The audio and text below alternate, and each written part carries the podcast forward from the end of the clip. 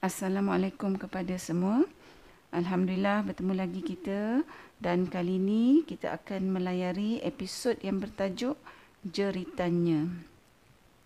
Ha, bagi episod kita kali ini kita akan uh, mentadaburkan ayat 7 surah Al-Mulk iaitu firman Allah yang bermaksud apabila mereka dilemparkan ke dalamnya mereka mendengar suara neraka yang mengerikan sedang neraka itu menggelegak.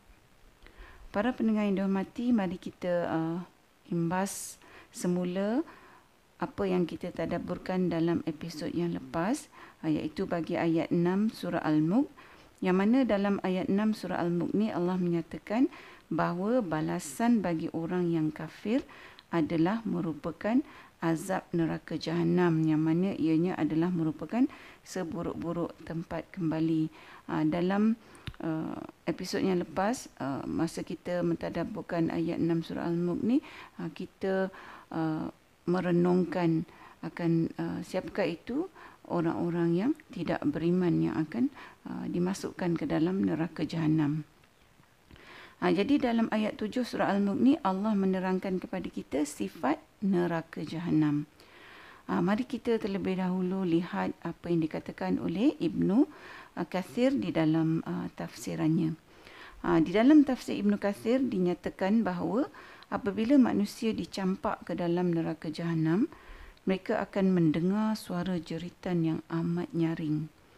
Keadaan neraka yang menggelegak tu menjadikan manusia yang berada di dalam neraka yang mendidih tu uh, adalah ibaratnya seperti sejumlah kecil biji-biji benih yang sedang dididihkan di dalam jumlah air mendidih yang amat banyak. Ha, jadi dari ayat 7 surah Al-Mulk ni, uh, maka kita tahu bahawa neraka jahanam ni bukan hanya merupakan satu objek yang mati, malah merupakan satu makhluk Allah yang hidup. Uh, apakah perkara-perkara yang dinyatakan dalam ayat 7 surah Al-Mulk ni yang menunjukkan bahawa neraka jahanam tu merupakan satu makhluk Allah yang hidup. Ha, kita semua tahu kan kalau benda yang hidup tu salah satu cirinya ha, ia bernafas. Ha, contohnya macam kita lah makhluk manusia, ha, begitu juga haiwan, jin dan tumbuh-tumbuhan. Ha, dalam ayat 7 surah Al-Mulk ni Allah menggunakan perkataan syahik yang sekiranya diterjemahkan di dalam bahasa Inggeris ianya uh, bermaksud menyedut nafas iaitu perkataan bahasa Inggerisnya inhaling. Maksudnya menyedut nafas. Ha, cuba kita bayangkan ya, bila kita ni dalam keadaan marah, ha, bila kita tarik nafas ke dalam sekuat-kuatnya, ha, disebabkan uh, kita ni marah sangat sampai meluap-luap marah kita tu, ha, tentulah tarikan nafas kita tu akan berbunyi jauh lebih kuat disebabkan uh, kemarahan kita yang amat sangat tu Ha, berbanding keadaannya bila kita tarik nafas dalam keadaan biasa atau keadaan normal. Tentulah tak sama ya. Ha, selain daripada bernafas, ha, begitu jugalah sebahagian benda hidup tu Allah jadikan ada suara. Ha, macam kita kata tadi contoh yang sama iaitu seperti kita manusia, haiwan dan jin yang ada suara. Ha, jadi kita tahu bahawa keadaan menarik nafas yang mengeluarkan suara yang nyaring, ha, yang mengerikan ni adalah merupakan satu sifat neraka jahanam yang Allah nyatakan dalam ayat 7 surah Al-Mulk ni. Ha, mari kita sama-sama bayangkan ya ha, keadaan neraka yang bernafas dan bersuara ni. Kalau kita pejam mata ha, dan kita bayangkan keadaan neraka jahanam, semasa manusia dicampakkan uh, ke dalam ke dalamnya iaitu neraka tu menyedut manusia ke dalamnya dengan sedutan nafas dalam bentuk suara yang begitu nyaring dan menakutkan. Sebab neraka tu sangat marah pada manusia-manusia yang dicampakkan uh, ke dalamnya. Ibaratnya macam kalau orang tengah marah sangat dia akan tarik nafas ke dalam dan jerit sekuat-kuat hati pada orang yang dia marah tu. Ha, kita selalu dengarkan bila orang marah, ha, bukan saja orang yang marah tu dia mendengus dan menjerit. Ha, tapi kadang-kadang dia juga akan cakap. Ha, contohnya dia kata, geramnya rasa macam nak telan je. Ha, macam itulah lebih kurang ibaratnya. Ha, dan kalau kita terus bayangkan ya dalam minda kita tentang keadaan neraka jahanam ni, hakikat bahawa neraka tu adalah api. Ha, maka apabila api ni dalam keadaan marah yang ha, begitu hebat, seperti yang dinyatakan dalam ayat 7 surah Al-Mulk ni, ha, maka maknanya cairan panas yang mendidih dalam neraka jahanam ni uh, dididihkan oleh api yang begitu kuat kepanasannya uh, disebabkan kemarahan api neraka tu uh, menjadikan kepanasan api neraka tu semakin tinggi dan tinggi. Uh, dan kepanasan ni berterusan meningkat tanpa henti. Uh, dalam erti kata lain maknanya manusia-manusia yang dihumpuankan dalam uh, neraka tu akan dididihkan dalam cairan yang mendidih yang mana suhu cairan ni menjadi bertambah tinggi secara berterusan tanpa henti.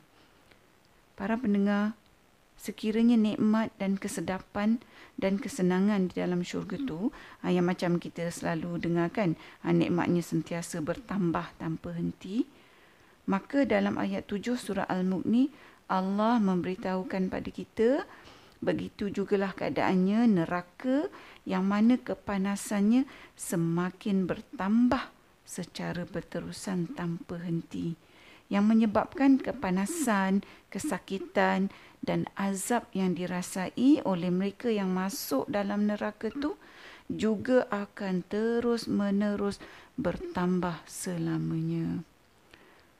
Para pendengar yang dikasihi, kalau kita ni tak boleh nak bayangkan ya keadaan api neraka dan orang yang masuk ke dalam api neraka ha, seperti mana yang dinyatakan dalam ayat 7 surah Al-Mulk ni ha, mari kita cuba imbas ha, keadaan cairan yang kita didihkan dalam kehidupan kita ha, macam mana keadaannya cuba kita tengok keadaan air apabila air tu tengah mendidih tentulah air itu akan melonjak-lonjak ke atas dengan aktifnya. Ha, dan kemudian dah dia dah melonjak ke atas, dia akan turun semula. Ha, begitulah seterusnya. Selagi kita tak tutup api, selagi itulah air yang mendidih itu akan melonjak-lonjak dan turun semula. Kemudian melonjak lagi dan turun semula. Dan begitulah seterusnya. Dan kalau kita besarkan api, maka lebih banyak lagi air yang akan melonjak ke atas. Ha, dan lonjakan air yang mendidih itu akan menjadi semakin cepat dan semakin tinggi lonjakannya. Para pendengar, Allah Subhanahu Wa Taala bagi kita pengalaman di dunia ni iaitu pengalaman mendidihkan air dan bagi kita lihat dengan mata kepala kita sendiri akan keadaan didihan dan lonjakan air yang sedang mendidih dalam bekas tu yang mana lonjakan air yang mendidih tu adalah berbeza-beza dengan kebesaran api yang berbeza-beza. Ha, lagi besar api, lagi kuat didihan dan cairan yang mendidih itu menjadi uh, lebih panas. Ha, dan ini akan berterusan sehingga kita tutup api. Ha, macam itulah ibaratnya. Sesungguhnya di atas dunia ni Allah bagi kita ha, pengalaman ni ha, dan pemerhatian yang konkret tentang keadaan air atau cecair yang mendidih. Ha, kenapa? Ianya Allah bagi pada kita dengan tujuan yang hak bukan sekadar sebagai uh, sebahagian daripada akti, aktiviti kehidupan kita saja. Allah Allah tahu dia yang jadikan kita uh, maka dia tahu kita ni manusia akan lebih memahami. Sekiranya kita ni dapat melihat uh, sesuatu perkara tu. Jadi Allah berikan pengalaman mendidihkan air ni sebagai salah satu aktiviti kehidupan manusia Hakikatnya walaupun kita dah tengok dengan mata kepala kita sendiri uh, bagaimana keadaan uh, benda yang mendidih Namun apabila kita ni mendengar tentang neraka yang menggelegak, ha, belum tahu lagi hati kita ni akan tersentuh. Atau belum tahu lagi ada impak ke atas hati kita. Ha, melainkan sekiranya kita mengaitkan pengalaman hidup kita ni dengan apa yang Allah nyatakan dalam Al-Quran, ha, maka barulah uh, insya-Allah akan ada satu perhubungan yang bermakna yang akan menjadi petunjuk kepada kita dalam kehidupan ni. Maka para pendengar, setiap kali kita mendidihkan air atau setiap kali kita memasak sehingga masakan kita tu mendidih dan bila kita besarkan api, didihan masakan kita tu menjadi lebih panas, maka kita ingatlah ayat 7 surah Al-Mulk ni bahawa sekiranya kita ni tak menjaga keimanan kita sebenar-benarnya dengan cara yang menyeluruh seperti yang kita tadaburkan dalam uh, episod yang lepas bagi ayat 6 surah Al-Mulk maka satu misalan yang kecil adalah apa yang kita lihat bagi cairan yang kita didihkan. Sanggup tak kita masukkan walau hanya seruas jari kita ke dalam cairan yang sedang hebat menggelegak di hadapan kita walaupun untuk satu saat je. Kalau kita tak sanggup, maka sudah tentu kita tidak akan sanggup memikul azab neraka jahanam seperti mana yang Allah nyatakan dalam ayat 7 surah Al-Mulk ni.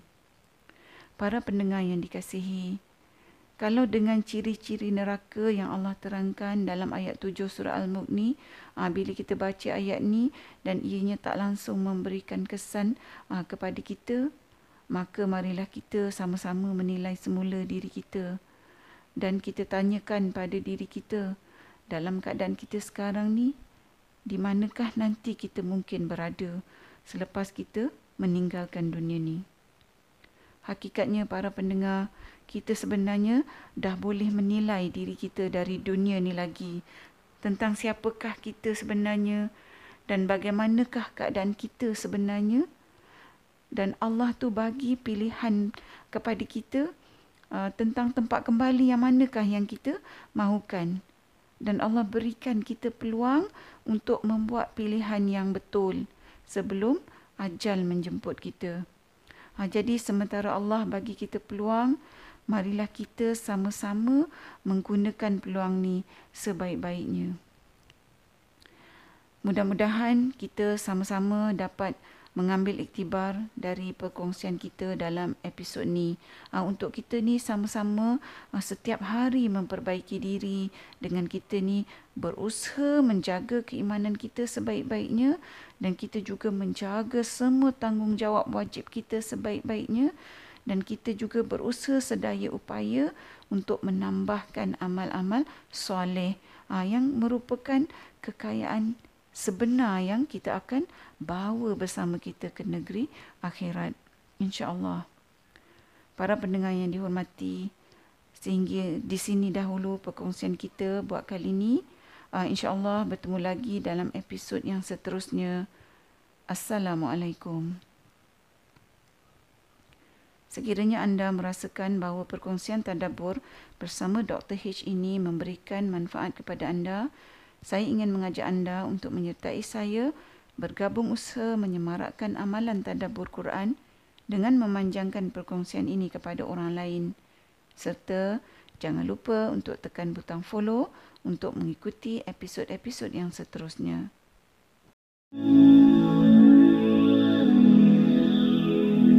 I've been waiting, I've been hurting.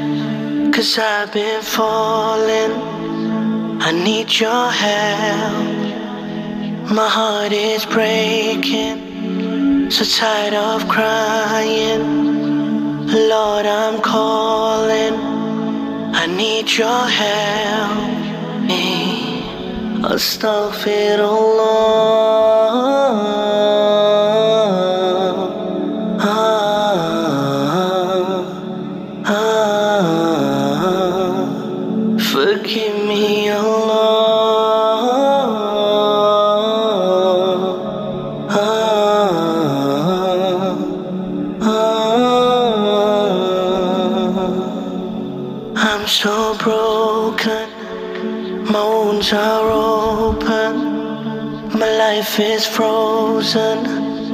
I need your help. Astaghfirullah.